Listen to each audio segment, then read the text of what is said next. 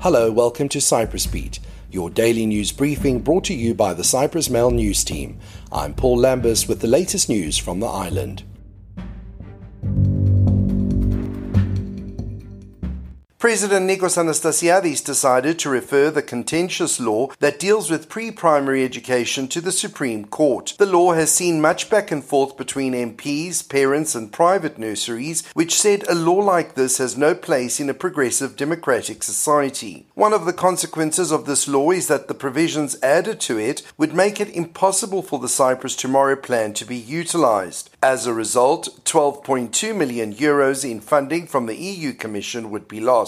The law means compulsory preschool will start for children aged four years rather than the current four years and eight months. Anastasiadi sent it back to Parliament. However, his motion to amend the law was rejected. It is now in the hands of the Supreme Court. DISY leadership on Monday refuted statements by presidential candidate Nikos Christodoulidis, who suggested he is in consultation with members of the Democratic Rally to be part of his government if elected. In a joint statement issued by Averof Neophytou's campaign team, current ministers and members of the ruling party reiterated their support to the candidacy of DISY's leader, calling on everyone to vote for him as to not jeopardize the achievements of the past years.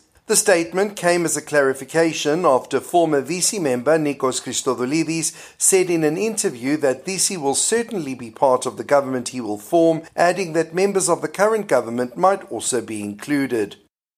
Her Royal Highness Princess Anne will undertake an official visit to Cyprus from Tuesday to Wednesday, it was announced by the British High Commission. Princess Anne's tour will include a visit to the UN buffer zone and to the sovereign base area at Dhekelia. A statement released by the British High Commission said that the visit will allow Princess Anne to meet and thank the British peacekeepers from the Queen's own Gurkha Logistic Regiment and the Royal Logistic Corps for whom Her Royal Highness is the Colonel in Chief. Princess Anne will accompany the regiment on a tour of the UN buffer zone and the Commonwealth War Graves Cemetery. During her visit, the Princess will also be received by President Anastasiades at the Presidential Palace.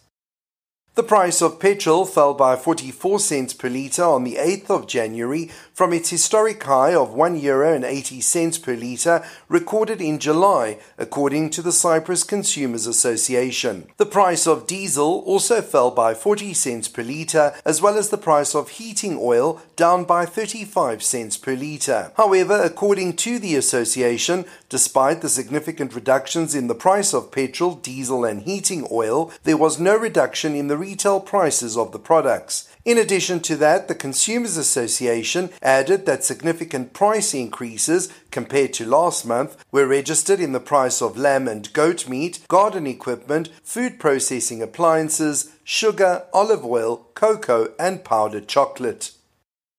And finally, last December was the third driest month in the past decade, despite dams being at two thirds capacity. Director of the Meteorology Department, Kleanthis Nikolaidis, told CYBC Radio that the flow of water to the dams in December 2022 was extremely limited. Only 2,922 million cubic meters of water was collected last month, compared with 11,923 million cubic meters in December 2021. The driest December was that of 2017, with only 0.881 million cubic meters of water collected. Rainfall is not expected to increase in the coming months.